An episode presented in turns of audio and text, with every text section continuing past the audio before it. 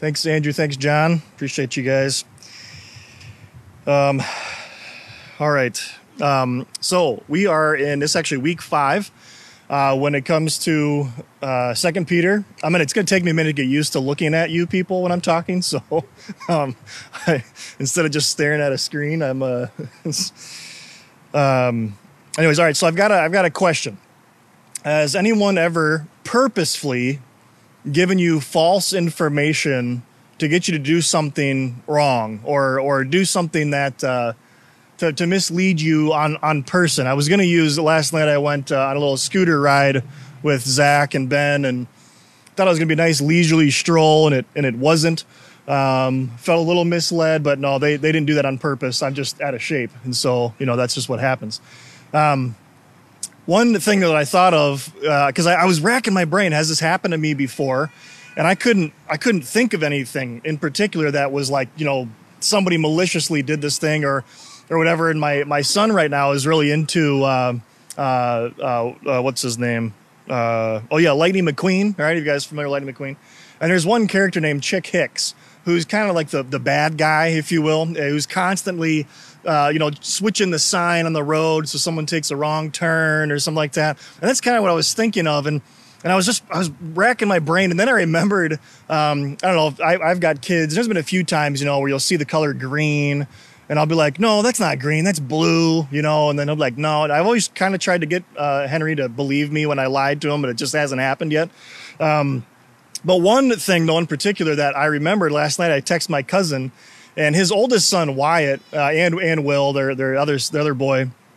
Uh, they have a good friend named Zach Hudson, but when he first met Wyatt, he said, I don't want you to call me Uncle Zach. I want you to call me Uncle Wadsworth.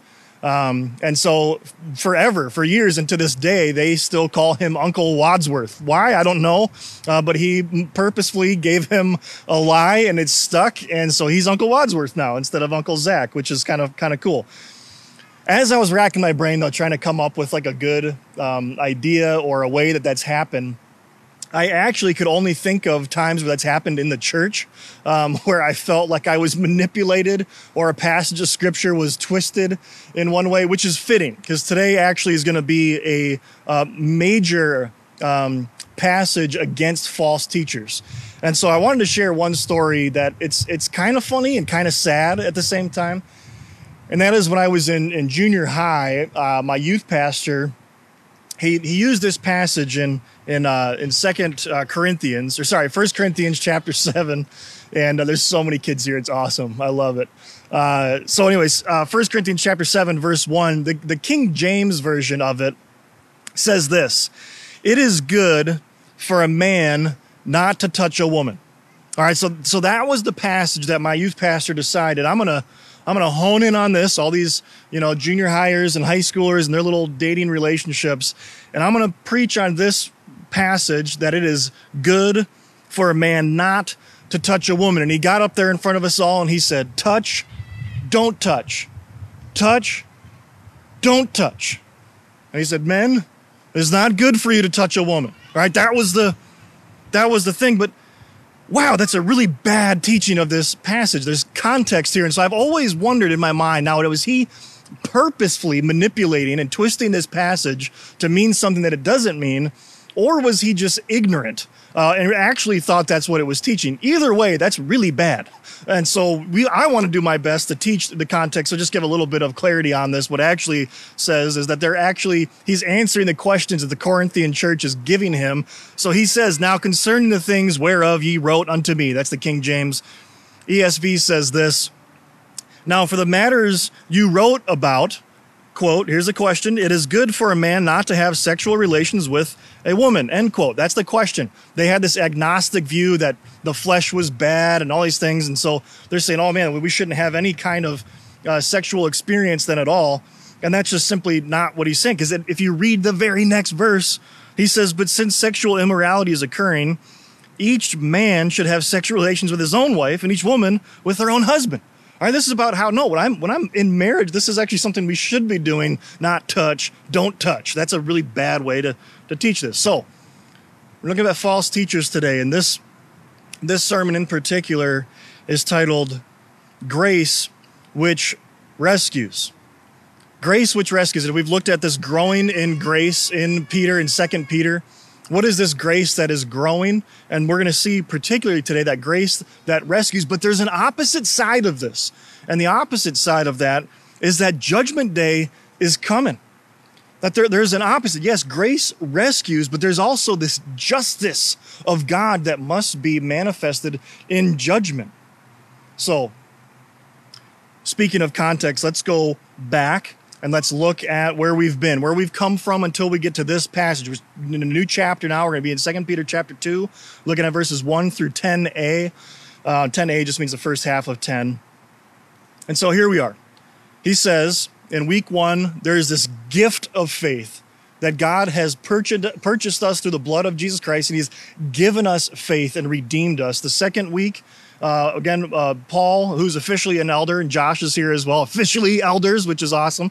Now I don't have to do anything. These guys just get to do everything, which is kind of fun. It's not true. Um, Paul preached and just said that God gives us everything we need, this grace upon grace upon grace in our life.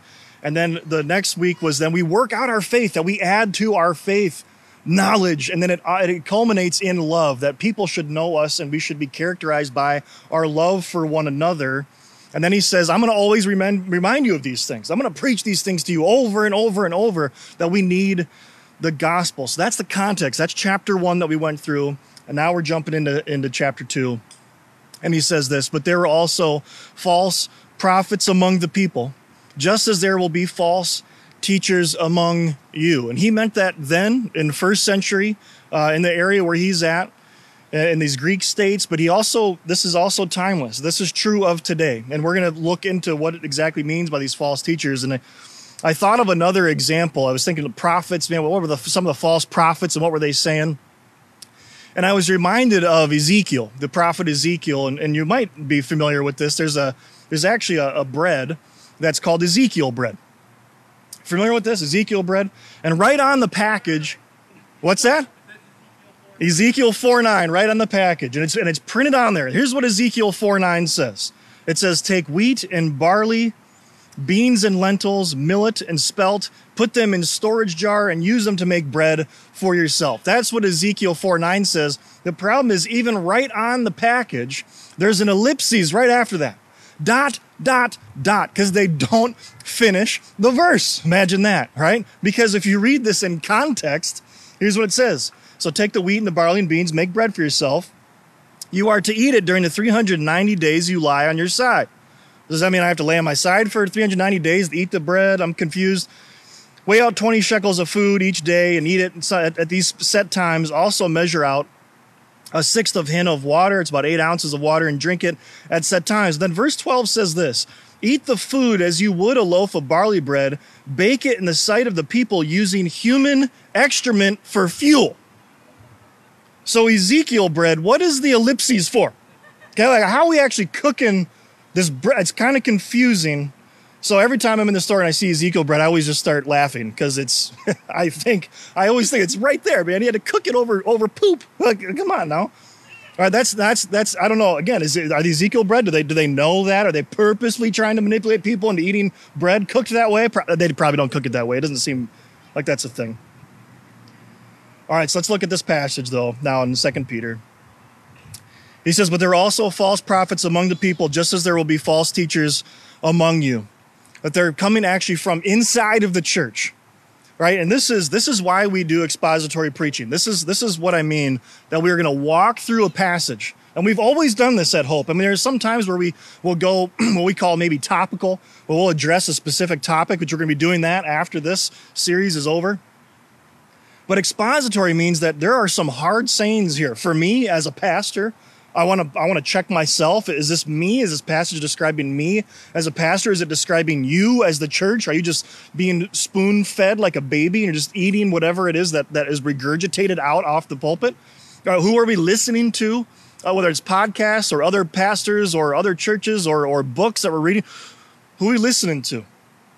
And this passage is going to walk through it because I'm telling you right now, the false teachers that are popular, and maybe you're thinking of some, these false teachers, they're saying things, and what they're not saying, they're not talking about future judgment. And Peter here is going to explicitly, multiple times, talk about judgment day is coming. And he's even going to say that in the next chapter. They're going to laugh at, they're going to laugh at us for this. Because we've been saying this, the church has been saying this for 2,000 plus years. And, and even the Old Testament talked about a future judgment. Hey, where's, where is it? Where's the judgment? And so Peter's going to use his illustrations here that happened in uh, in Scripture, but in, in in our life, not in our life, but happened uh, in this world. So he says this: "There's going to be false teachers among you; they will secretly introduce destructive heresies." Secretly, right? Just subtly. I'm going to give a little bit of truth, but I'm going to I'm going to twist it ever so slightly. Uh, even denying the sovereign Lord who bought them even denying that Jesus Christ is Lord, they're going to start to subtly say, well, Jesus isn't sovereign. He's not in control. I mean, look at the world around us and the chaos that is around us. If God was good, if he was loving, then God can't clearly be in control. These subtle heresies sound good, but they're wrong. And then they deny the sovereign Lord who bought them. That Jesus shed his blood for all people to be redeemed. Then it says this, though, bringing swift destruction on themselves. What does swift here mean? Did it happen in their lifetime? Maybe. Right, I've seen I've seen in my lifetime multiple, you know, televangelists that have, you know, had some crazy thing that happened, usually some sexual immorality thing that happens, and they fall from grace, if you will. I've seen that happen, so maybe that's the swift. But swiftness here just means even in my life, that the atrocities that might happen in my life that I bear witness to Someday that judgment day is going to come, and it's going to seem swift in light of everything. It says, Many will follow their depraved conduct. And this is one where I'm like, hey, I'm glad I got a small church. All right, I check that one, not a false teacher, because I don't have them, the masses following me, right? That's a good thing. Um, he says this though, then their depraved conduct is actually going to be sexual. And I don't know what it is about any of these, when you think of a cult, and, I, and I'm not going to, I'm going to do my best not to name names, or or certain sects of religion or anything, but a lot of other religions, uh, uh, there's always this weird sexual kind of fantasy. Something happens that that oh, I can have multiple wives, or we can marry uh, younger people, or fill in the blank. And they take something from the Bible or from what they're saying is from God and manipulate people into believing that this is true. It says they will bring the word of truth into disrepute. In their greed, these teachers will exploit you. and I think that's a major aspect of a false teacher, of a false teacher going and saying, "Hey, I, I need your money. Just plant a little, uh, a, you know, a faith seed, or plant, plant, you know, give ten dollars, and God's gonna multiply that abundantly in your life." That's garbage. That's garbage. And it says they're going to exploit you with fabricated stories. And a lot of times, these teachers, these preachers, these false teachers, they're going to say, I'm the only one that has this information. I'm the only one that's privy to this knowledge of what's been given to me by God directly. And so if you want to be in the real church, you got to follow me. It's not what scripture teaches. It's not what these chapters are teaching. It's not what the Bible teaches. And then it says their condemnation has long been hanging over them and their destruction has not been sleeping. Right? Again, I could name names, but I'm not going to do that. Because what I want for, for my church, for the congregation, myself, is I want us to be able to, to dig into the scriptures and be able to see these things for ourselves. When we think about counterfeit, counterfeit, right? I'm not a, um, I'm, I may be more of a car guy. I can tell when there's been a kit, right, on a car, right? It's not actually a Lamborghini. It's a, it's a Honda Civic It's got some weird plastic things on the outside. I can pick that out quite easily because I know what the real thing looks like, right? Whether it's shoes or purses, these knockoff things we can do that because we know what the truth is. And if we look at the truth of the scripture and we know this, it's going to be a whole lot easier to be deceived. And I'm so glad I'm not surrounded by a bunch of, of yes men and yes women in our church. I love the fact that people can say, I don't agree with that. I don't, you said this thing this morning. I, I'm not really sure if that's sitting with me. Yes, that's good. That's good. All right. And again, why is there destruction not been have not has not been sleeping. Why? It's again because they're denying the future judgment. He's going to get into this in the next chapter, but they're denying the future judgment. Oh, Peter, you idiot! You're a fool. There's not going to be any reconciliation, and they deny it. And when that happens, when we deny this aspect of a future judgment, one of two things is possible. One is we walk away with saying, oh, well, I guess I can just do whatever I want then. I can do whatever I want. That's one way, which is what was exactly what was happening there, which is what happens with false teachers. We just do what we want. And I can manipulate people into giving me what I want. But the other thing, though, is what about all the suffering? I think if there's a time right now, the church needs to be uh, awoken to this aspect of future judgment is to say there's going to be a day when God is going to make everything right. That he's going to wipe every tear from our eyes. He's going to say everything that's untrue will become false. That this is all going to be made right again. And that we need to focus on the righteousness of God and his future judgment. But knowing that there's a future judgment does not allow or permit complacency. It doesn't give room for that. I can't just sit idly by knowing that people are going to suffer. I don't want people to suffer in this life or the next. So, what are these examples that Peter is going to give? Well, this is what he does. Peter does this uh, this thing, and I had to look this up, the, the actual name for this.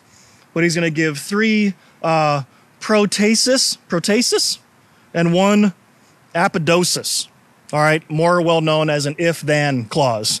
Okay, so he's going to give three ifs if, if, if, and then he's going to say then. He's going to give three examples of judgment that happened in the past. He's saying if this is true of this person in the past, or this people group in the past, then I'm telling you right now, this is also going to be true in the future on Judgment Day. So the first one, he's there's a, there's a lot going on here, but he's specifically looking at Genesis six uh, one through uh, four or one through uh, yeah one through four. And he says this in, in this chapter. He says, For if God did not spare the angels when they sinned, but sent them to hell, putting them in chains of darkness to be held for judgment. Okay, so that's the if. If God didn't spare the angels, and there's a lot of research that I had to do to get into this, but there's a lot of uh, Jewish culture that says that these angels that they committed in this passage in Genesis chapter 6 committed sexual sins. It says that the, the sons of God, and they would say in Jewish culture, would say those are the angels, had relationships with the daughters uh, of, of men. All right, and then and it says there were giants in the land at this time and all these different things, okay? It was well known that this was sexual. Even within the Greek culture, this would have been the, the Titans. This was very similar in that culture. And so there's something here that they, they sinned sexually. And all three of these ifs are going to be something to do with sexual sins. He says that when they sinned, but God sent them to hell, right? And this isn't when we think hell, like, you know, fire and whatever, all that, okay, like eternal punishment. It's not actually the right interpretation of this word hell. What it is, is it's actually maybe a better to be un- the underworld or a gloomy dungeon. All right, so he he puts them in chains of darkness in this gloomy dungeon to be held for future judgment. Right? There was a reckoning here for the angels because here's the thing God did not spare the angels. I've said this multiple times from the pulpit. Jesus didn't come and take on angelic flesh and die for the angels so they can be redeemed. Right? The fallen angels that are depicted in this story have no hope. They were judged then, thrown into a gloomy dungeon, and there's going to be a day where they're going to pay for it again in ultimate judgment. So that's the first one. There's immediate justice, though, that we see with these angels, and then there's going to be a future and a final justice. So the next if, the second if, then says this in the next verse, chapter, verse 5. It says, If he did not spare the ancient world when he brought the flood on its ungodly people. All right, so now he's going the flood. So he said, if he didn't spare the angels when they sinned, and if he didn't spare the ancient world, which again, just gross immorality that was happening, that God looked down and it says that he was sorry that he ever had made human beings because we had just become so debased and wicked in our mindset. So if he did not spare the ancient world when he brought the flood on the ungodly people, but then he says, but protected Noah, a preacher of righteousness, and seven others, eight in all. So here's the second if, and here's a couple points that I want to make from this. We see the universality of the judgment, that none of the ungodly will escape this. And again, this should motivate me. This should motivate me not to say, oh man, what, what does it mean to be ungodly? What does it mean to be godly? Am I godly enough? No, it's only by the blood of Christ that I can be anything godly. And I want to share that message with as many people as I possibly can because I truly believe that there is a future judgment day coming. But then, secondly, God preserved and protected Noah from that judgment. That he gives a way of escape, and the way of escape is through believing in his word. That God made a promise with Noah and said, Rain's to come, I'm to wipe out everybody. And this is a really, really hard story, which I'm to get into in just a second. This is one of the, I think, one of the, the most difficult stories and passages in the Bible of a complete extermination of all people except eight. Right, but what Peter is saying here is that God is going to protect those who aren't enticed by the false prophets, right? At the final judgment. He's going to protect them. And I'm going to get into this, and Peter's going to explain this even more in a little bit. So just hold on, all right? This is a difficult passage. Because we see God's justice, his rightness, and his justice. And we're going to see that judgment day is coming.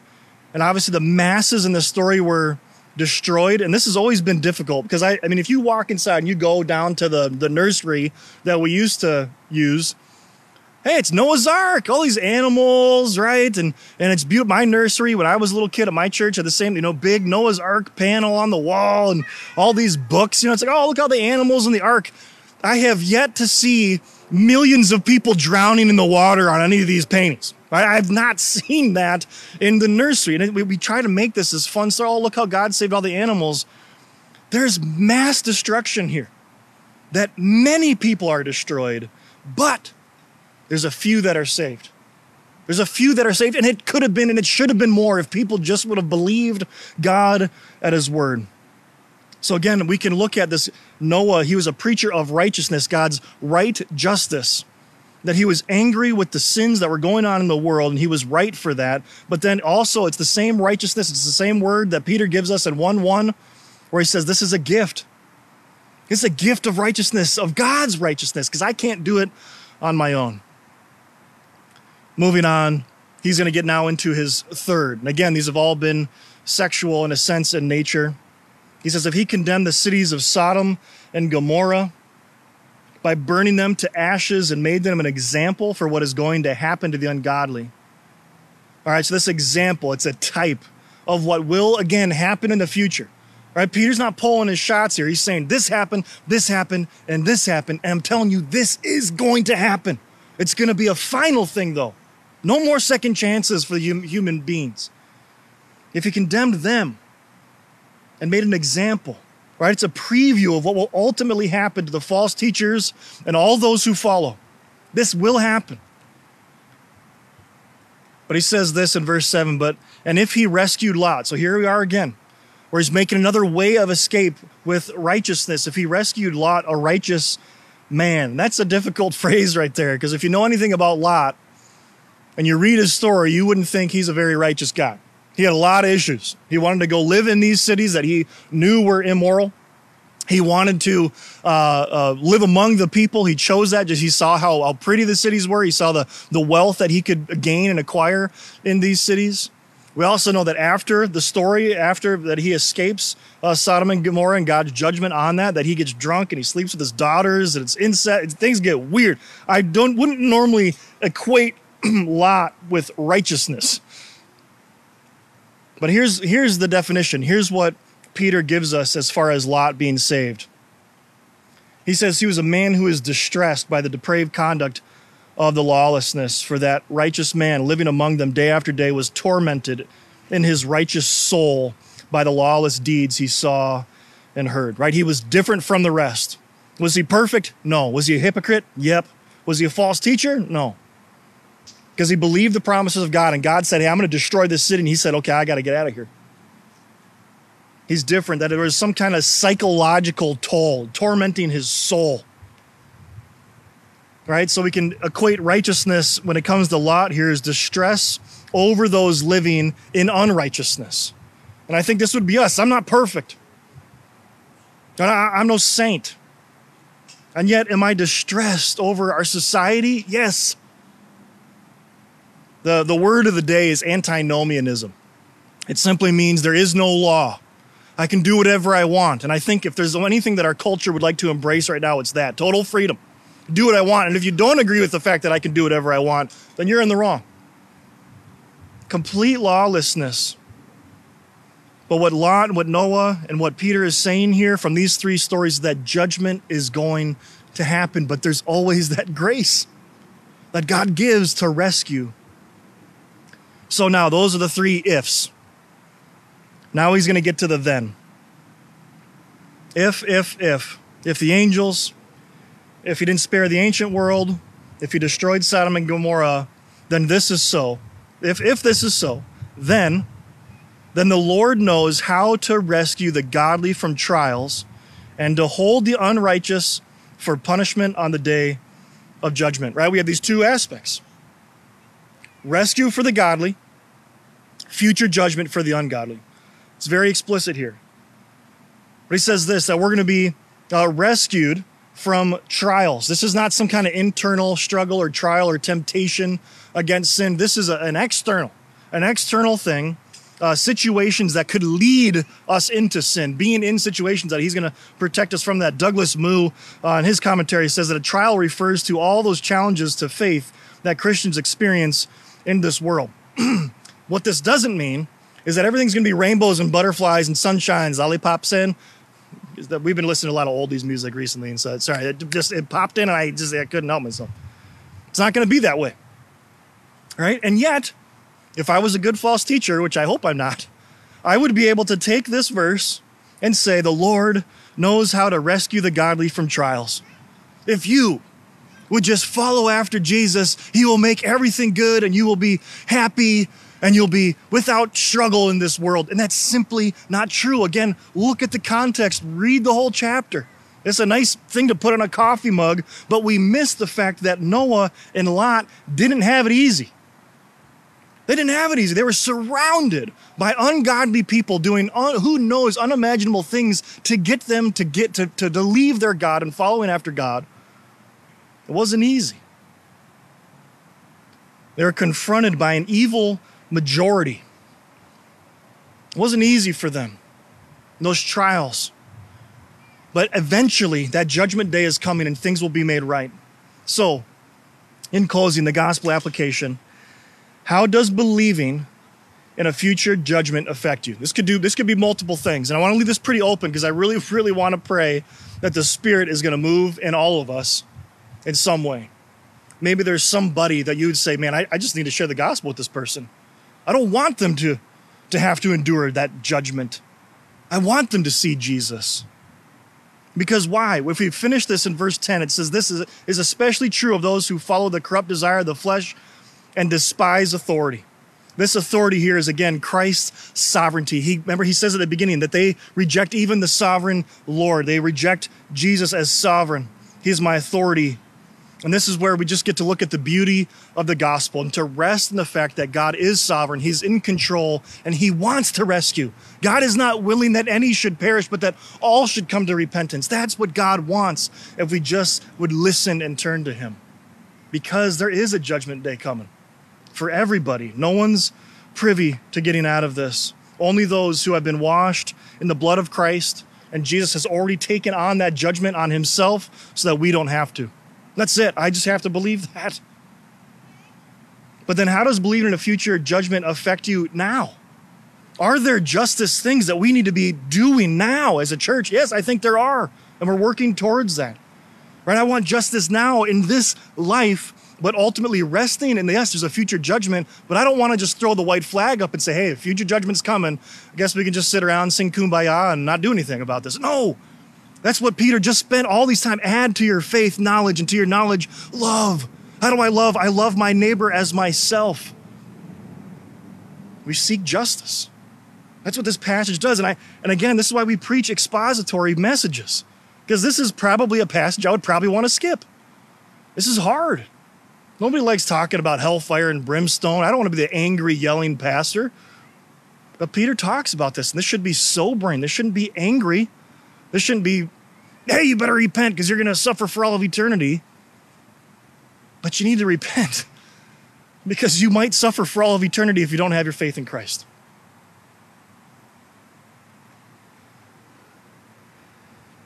So, how does believing in a future judgment affect you? Let me go ahead and, and pray, and then we will enter into a time of communion and some uh, worship um, together. So, let me go ahead and pray, and uh, we will worship together. Heavenly Father, I thank you for today. I thank you for the beautiful weather. Uh, thank you for my friends that are here today, that just being able to see them uh, warms my heart. Uh, be with everyone who's uh, watching uh, online right now, that they would be comforted and, and they'd be challenged. Are they ready for a future judgment? God, if not, you have said that today is the day of repentance. That today can be the day that somebody can be a new follower of Christ. They can enter into your kingdom and follow Jesus as Lord and partake in this beautiful covenant that we have of the Lord's Supper and remember what it is that Christ did for us, that I don't have to fear a future judgment. I might go through really difficult times here right now on this earth, maybe and like first peter says that because i'm a christian i will suffer. But i will know that there's a day coming where you're, going to make everything right. You're going to wipe every tear from our eyes. And so god now would you be honored and glorified as we sing as we worship as we partake of these elements together and it's in christ's name we pray. Amen